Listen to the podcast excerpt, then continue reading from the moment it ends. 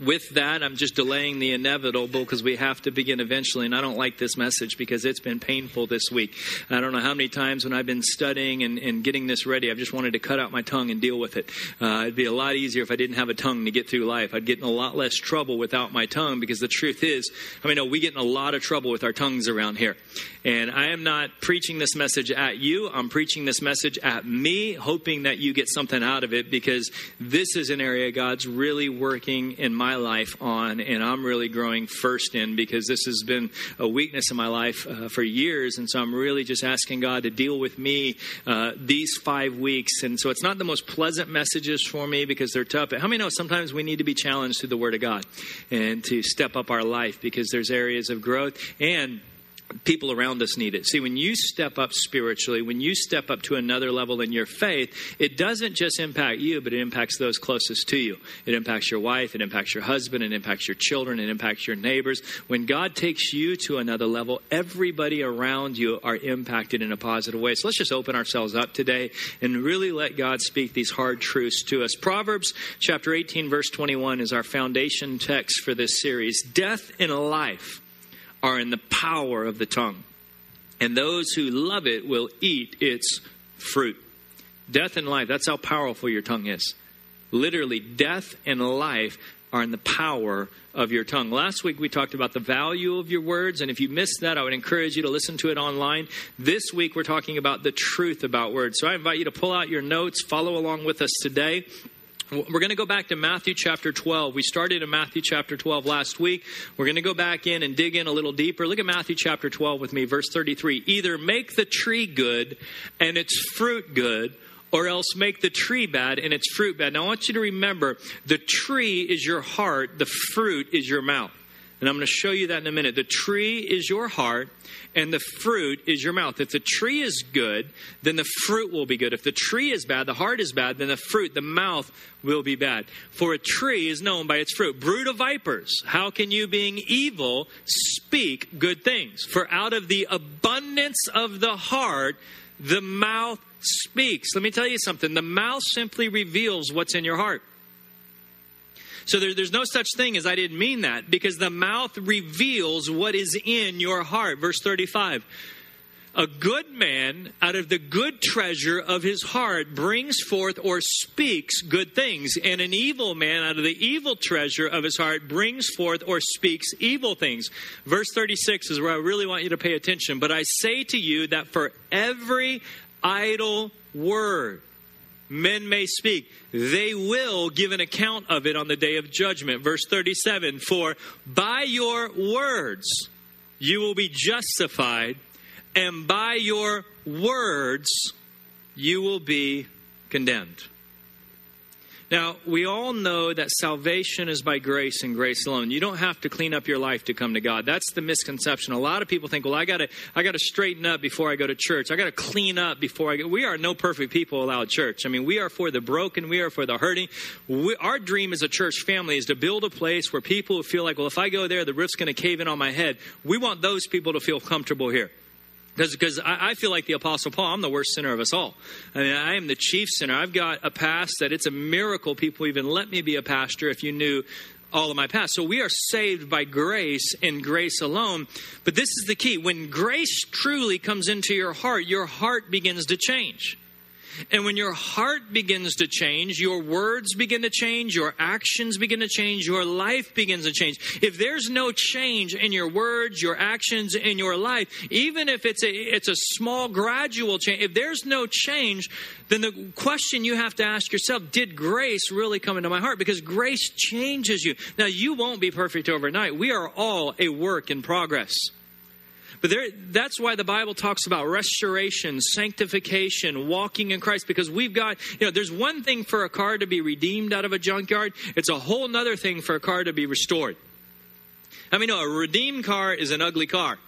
It's a restored car that's beautiful. We don't want to just be redeemed and on our way to heaven. We want to be restored and beautiful.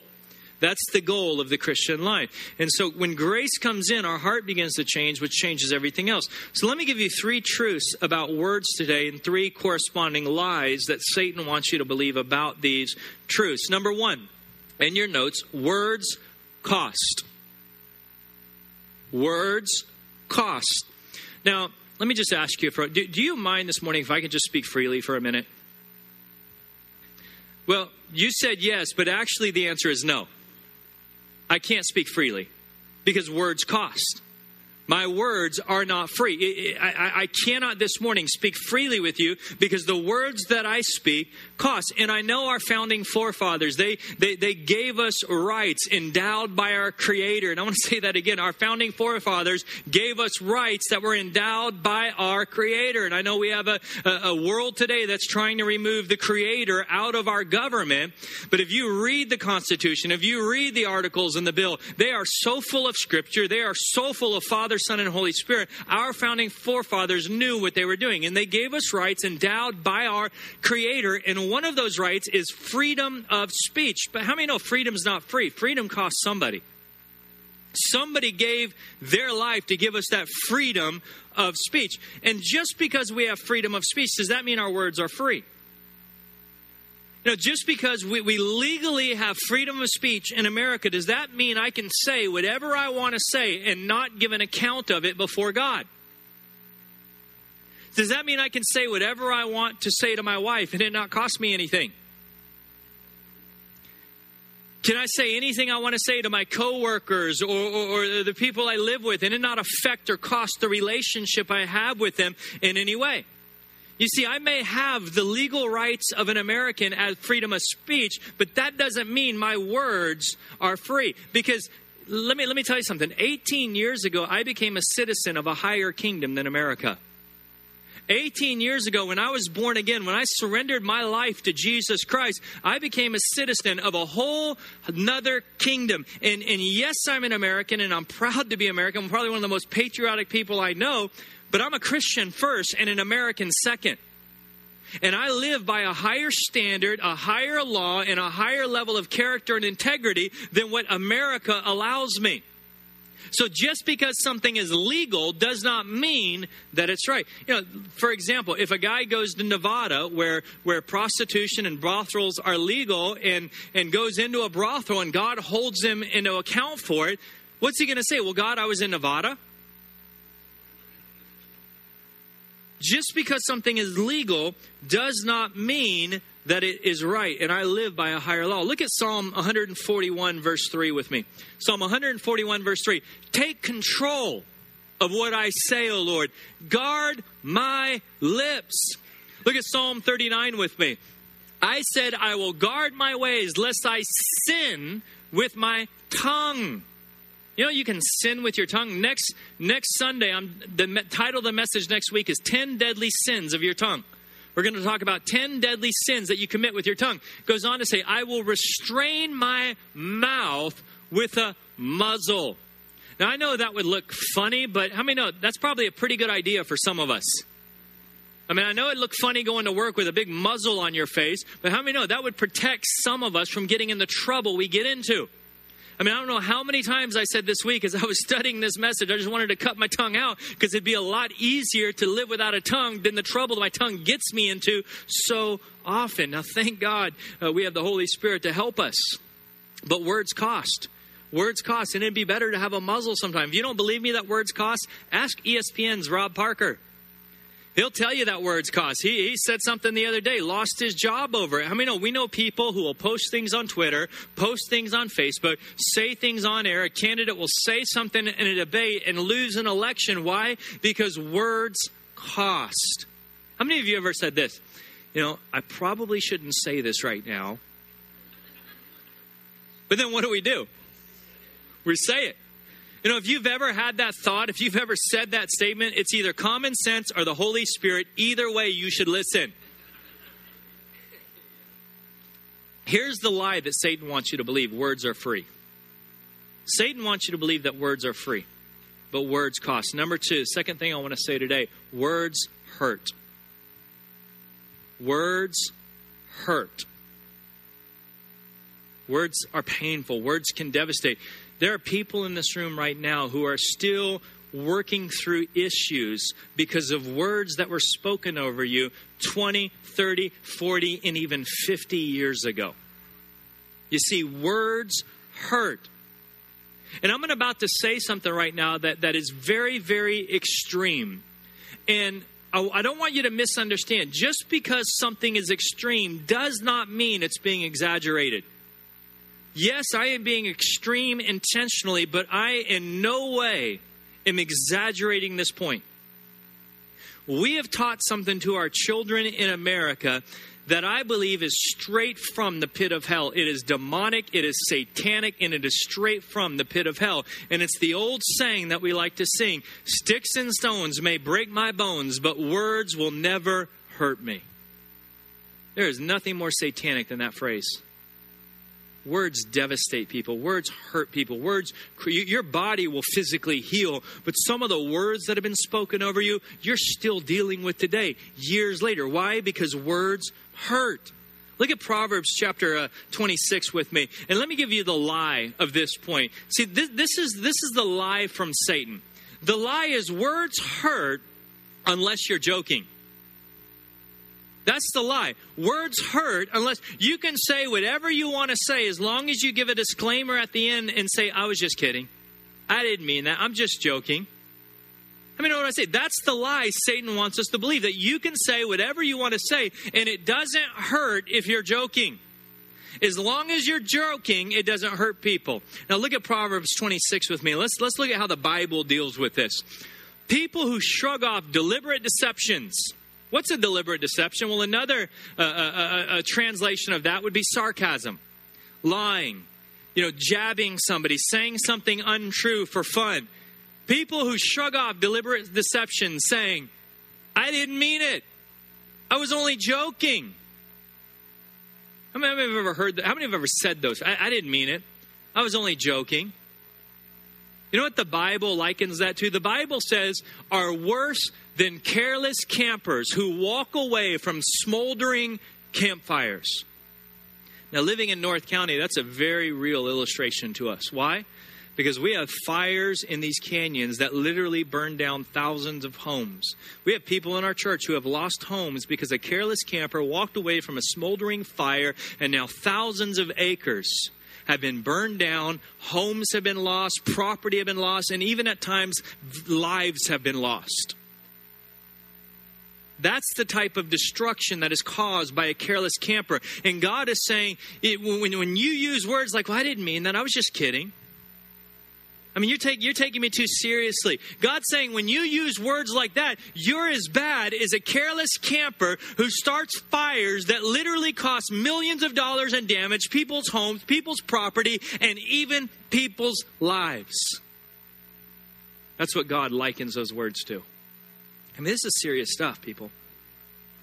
We love to put little jabs and little hints and little comments in there when we, we just love to jab people with our words. And I'm guilty. I admit this is an area God's dealing with me on because what happens is when we get jabbed, what do we want to do? We want to stab back. And I grew up with a loaded gun for a mouth. I mean, it's, it's kind of ironic that I'm a preacher today, that I make a living with my mouth, as, as many people as I hurt with my mouth growing up. Because if you were going to say something ugly about me, I was going to get you back and I was going to make sure it hurt, and I was going to make sure, you know. And, and, then if I got caught and you got mad, or, or some, I, I, would always, I'd always use my get out of jail free card by saying, "Well, I didn't really mean that. I was just, you're just, you're just too sensitive. You're, you're, you're taking it, you know, you're taking it the wrong way. I didn't mean that." And that was always the get out of jail free card. Well, the Bible says you do mean it. The Bible says, out of the abundance of your heart, your mouth speaks. I mean, imagine me walking by an orange tree. And I see all these beautiful oranges on this orange tree, and I say to the orange tree, Man, those are some beautiful oranges. And the orange tree looks at me and says, I'm not an orange tree, I'm an apple tree. I don't mean anything by these oranges.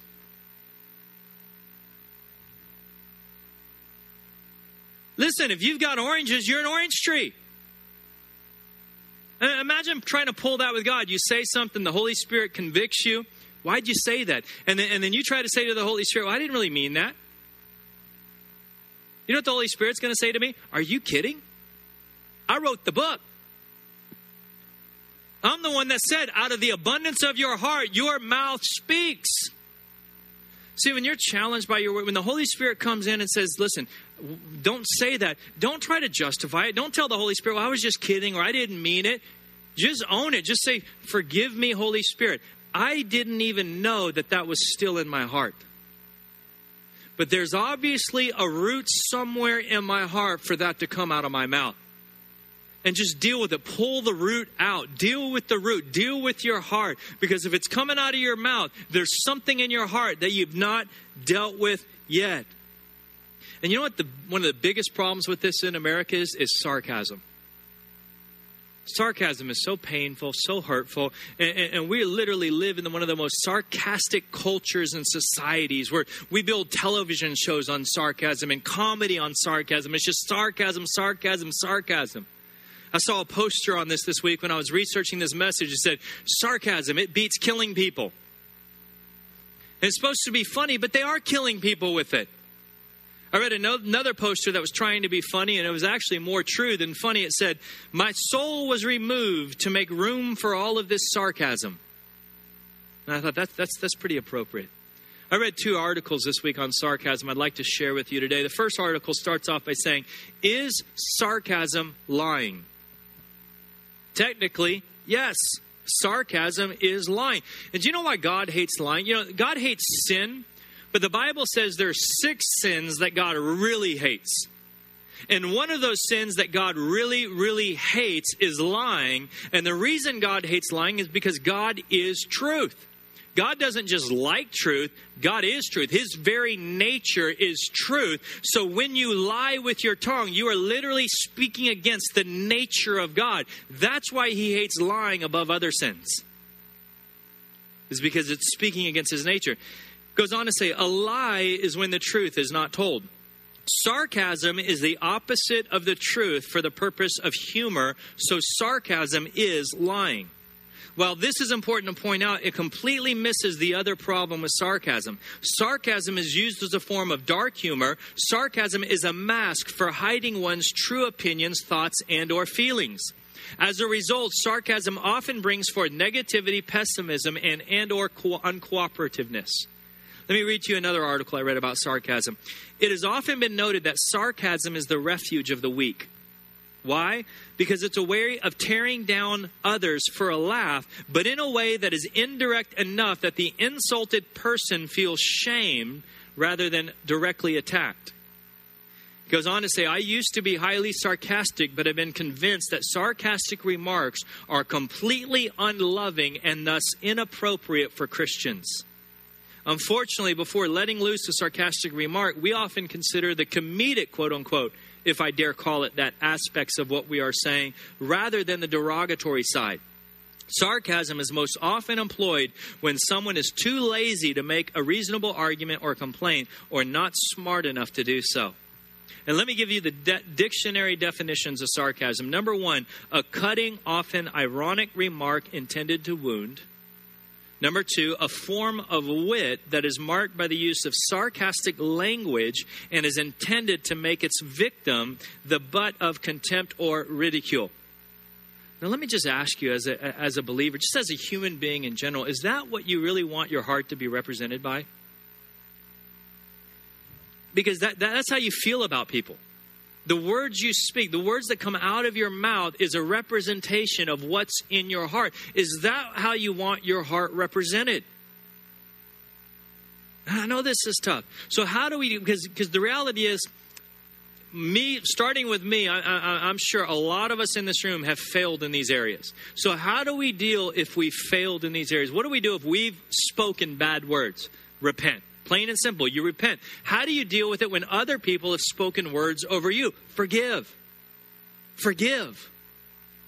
When, when, when you forgive, you give God the ability to let that person off the hook and come in and heal you because as long as you're holding on to that person, God can't heal you. That's why those words 40 years, 50 years later are still affecting people because they never forgave. And forgiving doesn't mean what they did was right. It means you let your heart off the hook to that person so that God can come in and heal you. Forgiveness is all about you, not the other person. But that's how you deal with those words. Find the roots and pull them out. I love this in Ephesians chapter 5. Look at this with me. Ephesians chapter 5. Though some tongues just love the taste of gossip. I mean, there's people, man, their mouth just gets wet when they're around a piece of juicy gossip. They love the, the tabloid magazines. They love to find out what's going on in celebrity lives. They love just, just the, the family drama. They just love just, just, they just love the gossip. I mean, they just want to know. Their, their tongue just starts getting wet. I mean, they just can't wait to get a good piece of juicy gossip in their mouth. I mean, how many know there's people like that? You know, they just love that juicy gossip. And it goes on to say, those who follow Jesus, have better use for their language than that. Let me just tell you right now if you follow Jesus, you got much better use for your language than that. You got a lot higher purpose for your mouth and your language than that. Don't talk dirty or silly. I love this. That kind of talk doesn't fit our style. I love, I love the way it doesn't fit our style. Reminds me of a song, Won't Won't Jesus style.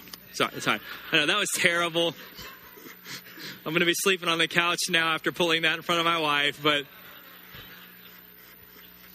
I can't believe I just pulled that off. But that was terrible. That was ter- I know, I know, it was terrible. I'm going to move on. It doesn't fit our style. Some of us need to get Jesus style. My, my son, we, he loves that song, so we changed the words for him, and all week long he's been singing Jesus style, Jesus style.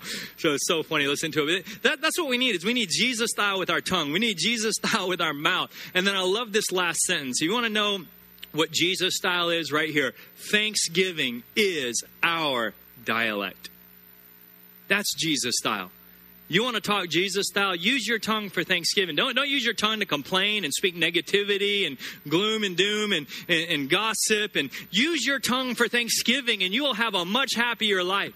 I mean, some of you are so miserable, and the reason you're so miserable is because you're not using Jesus style with your tongue. Thanksgiving isn't your dialect. You know, it's so funny how people are always wondering why they're so miserable, but if you listen to their words, it makes total sense. Thanksgiving is our dialect. If you follow Jesus, you have such a higher purpose for your tongue than always speaking gloom. Learn to speak thanksgiving. It's powerful to change your life. And then the third thing I want to say today, the third truth, is words last. Words last. And here's the lie of what Satan wants you to believe words are evaporative. Satan wants you to believe that your words just evaporate, they just dissipate, they just go away. But the truth is, words last. That's why your mouth can start a forest fire. And I would encourage you study James chapter 3 for the next couple weeks because we're going to be looking at James chapter 3 in this series. Words can start a forest fire. And, and why do words start a forest fire? Because there's a forest there. You can only start a forest fire if there's a forest. This is what I mean. You speak something jokingly over somebody, and it all of a sudden gets blown up into this forest fire. Why? Because 10 other people said the same thing about them before you did. And there was this forest in their life because you're not the only one that said that. They had all these trees planted in their life by other people. Your, yours was just the match that, that set it ablaze. I mean, how many times have you have you said something and you wonder how in the world did this get blown out of proportion? How in this world did this become so big and get me in so much trouble because there was already a forest there in the first place? And this is so important for us to remember in marriage because it's so easy to use our words to destroy our marriages when God wants our words to, to, you know, that's why last week we talked about Jesus washes his bride with his words. And we asked, husbands, are you washing your bride with your words or are you defiling your bride with your words? See, that, that was my biggest problem in marriage because I was trained to win arguments. I mean, I went to speech and debate growing up, and it's partly why I'm a preacher today is because, you know, I, I make a living speaking. And so I was trained to be a good speaker and win arguments, and that doesn't work in marriage. My wife will tell you it caused a lot of pain and a lot of heartache for her because I would manipulate her. I would make her feel bad about herself. I would make her feel dumb just by, and I would do it in a very nice way with a smile on my face. You know, I'd try to be, well, I'm just being logical. And I would just crush her. And I still fail in this area from time to time. I'm growing it. I, th- I think I'm a little better. Putting her on the spot. A little better. She said a little better. You know, but it's like, you know, it's it's growing. I mean, how many know last week I said, you know, the seven divine words to heal every relationship? I'm sorry, will you forgive me? You have to mean that when you say it, or it doesn't work. I don't know how many times I said, I'm sorry, will you forgive me? You're just saying that to shut me up. and it doesn't work. You have to really mean that to say it, and you have to use your words to glorify God and, and really build a healthy relationship. Because some of you, you may be winning the disagreement, but you're losing the agreement in your marriage. You may be winning the battle, but you're losing the war. Because how many know when you win in marriage, you've really lost? There's no winning in marriage, there's only being unified in marriage. Neither one of you wants to win because if either one of you wins, you've really, the marriage has lost. So it's not about you winning, it's about the marriage winning. And the marriage, for the marriage to win, you've got to come together in agreement. You've got to come together and be unified. And so I've given you a lot of tough, challenging news today, but let me give you some good news to close. Yes, it's true that bad words last, but let me give you the good news. Good words also last. Good words also last. You can speak life over somebody in those words. You know, we talked about words cost, but words can also be an investment into somebody's life. We said words hurt, but you can use your words to bring healing in somebody's life. Bad words last, but the truth is good words also last. Look at 2 Timothy chapter 1 with me. Paul is praying for young Timothy, and I love the way Paul does this. He says, Timothy, I thank God for you, the God I serve with a clear conscience, just as my ancestors did. Night and day, I constantly remember you in my prayers. Now, this word remember in the Greek comes from comes from a root kind of Greek word that basically means graveyard monument. That's the word Paul is using, a word they use to describe a graveyard monument. Now look at verse 5. We see this word again. I remember your genuine faith Paul is saying, Timothy, I am praying for you. I am going to God with your need in prayer. I am building a graveyard monument in front of God about your life and about your needs so that God can see my prayers built for you. And what is a graveyard monument, a tombstone? It's not there to remember that somebody died, it's there to remember somebody lived.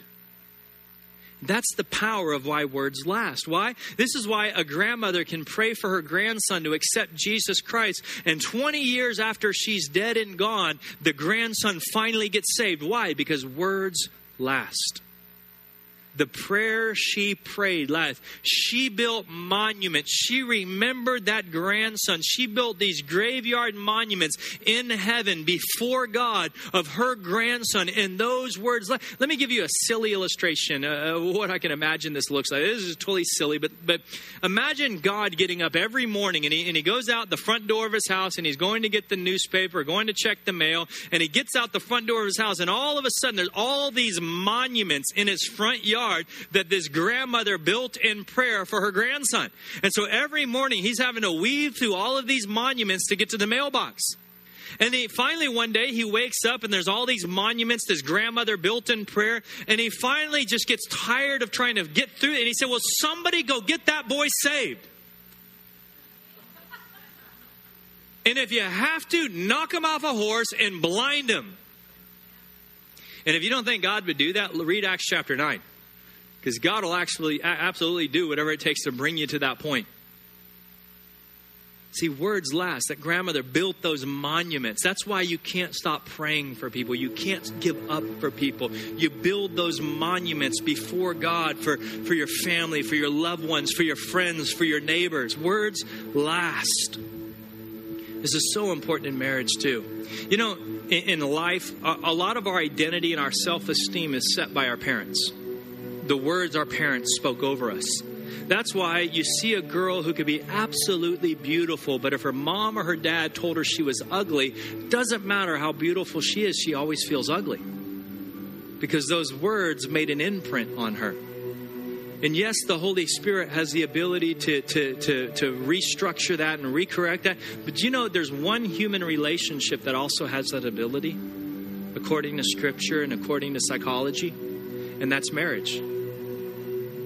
That's why God is so careful about marriage and, and, the words. Why? Because you, as a husband, you, as a wife, have the ability to reprogram your spouse. The negative words that were spoke over her or over him by their parents, you have the ability with your words to reprogram their identity, reprogram their esteem. God's given you that ability. That's why married couples, your words are so important to each other. Your words are so important. Words hurt, but they also heal. Words last. I'm gonna, I'm gonna close with a story. I'm studying this book right now, The Power of Your Words by Pastor Robert Morris, and getting a lot of stuff out of here for this series. And he, he shares a story in this book that I wanted to read to you today in closing. It says, Many years ago, a seminary professor was vacationing with his wife in Gatlinburg, Tennessee. One morning, they were eating at a little breakfast diner and they were hoping to enjoy just a quiet little family meal. And while they were waiting for their food, they noticed this older gentleman, distinguished white haired man. He was just moving from table to table, chatting with all the guests. The professor leaned over to his wife and said, I sure hope he doesn't come over here. But sure enough, the man eventually found his way to their table. The older gentleman asked the couple, Where are you folks from? He asked in a friendly voice. Oklahoma, they said. Well, great to have you here in Tennessee, the white haired stranger said. What do you do for a living? The man said, I teach at a seminary. He goes, Oh, so you teach preachers how to preach, do you? Well, I've got a really great story for you. And with that, the older gentleman sat down uninvited at their table. The professor groaned to himself, Great, just what I need. Another cheesy sermon illustration. I bet I've already heard it before.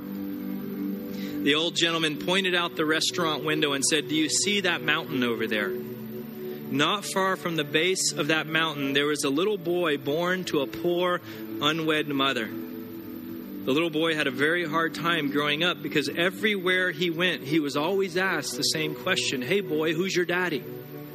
Who's your daddy? The identity of that illegitimate father was, was a mystery to the town gossips, and so they were constantly trying to figure it out. So, whether he was at school or whether he was at the grocery store, people would always ask him the same question Who's your daddy, boy? Who's your daddy?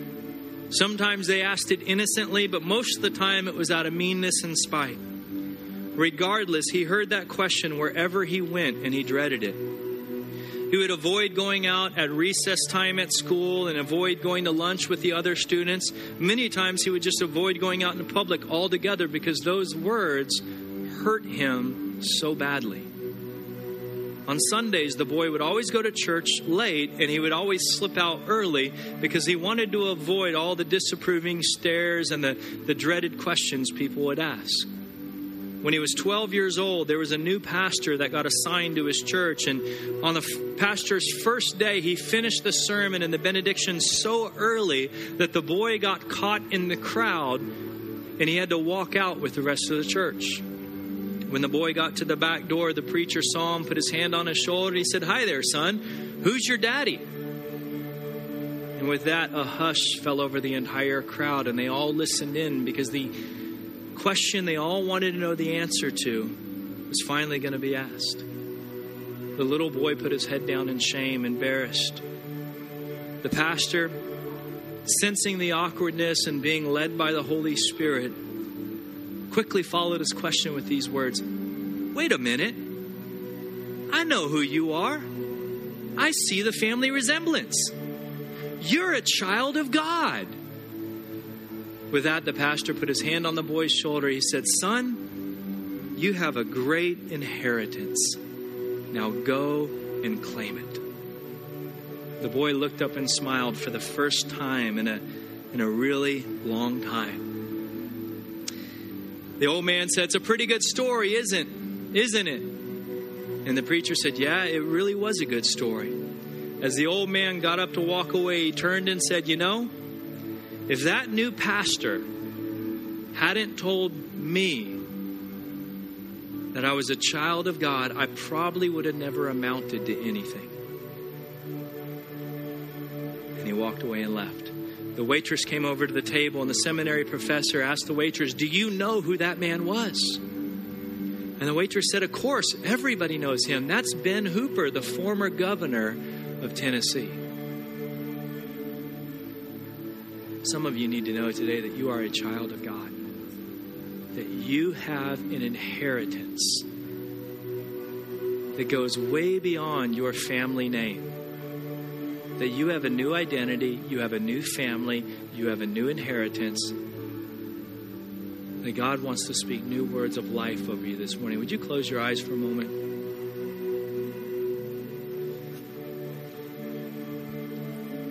Holy Spirit, we invite you right now to impress this message upon our hearts. It's not been fun to listen to because I think we've all been challenged. But I think we desperately need to learn the power of our tongues and how to surrender our tongues to you on a daily basis so that we can use our tongues to speak words that glorify you. Speak words that heal and love and bless and bring hope and bring good news to people. And there's people here today who are still dealing with words that were spoken over them as children. Right now, in the name of Jesus, we pray that you break the power of those words. Let them right now just, just forgive. Right, right now, if that's you in this room, just to yourself, would you just forgive the people that spoke those words so that God can come in and heal you? Just right now, to yourself, just, just say to God, to yourself, God, I forgive those people who spoke those words over my life. Just, just forgive right now so that God's healing can come into your life. And Holy Spirit, I pray that you speak a new identity. The Bible tells us that when we're born again, we have a new name you can give us a new reputation. It doesn't matter what we've done up until this point, no matter how much we've failed, no matter how much we've hurt people with our words. You can rewrite our reputation. You can rewrite our future by the decisions we make today to surrender to you. And Lord, as long as we're alive, it's never too late to rebuild relationships, to reconcile, to speak words of healing as long as there's breath, God, there's, there's that opportunity, Lord.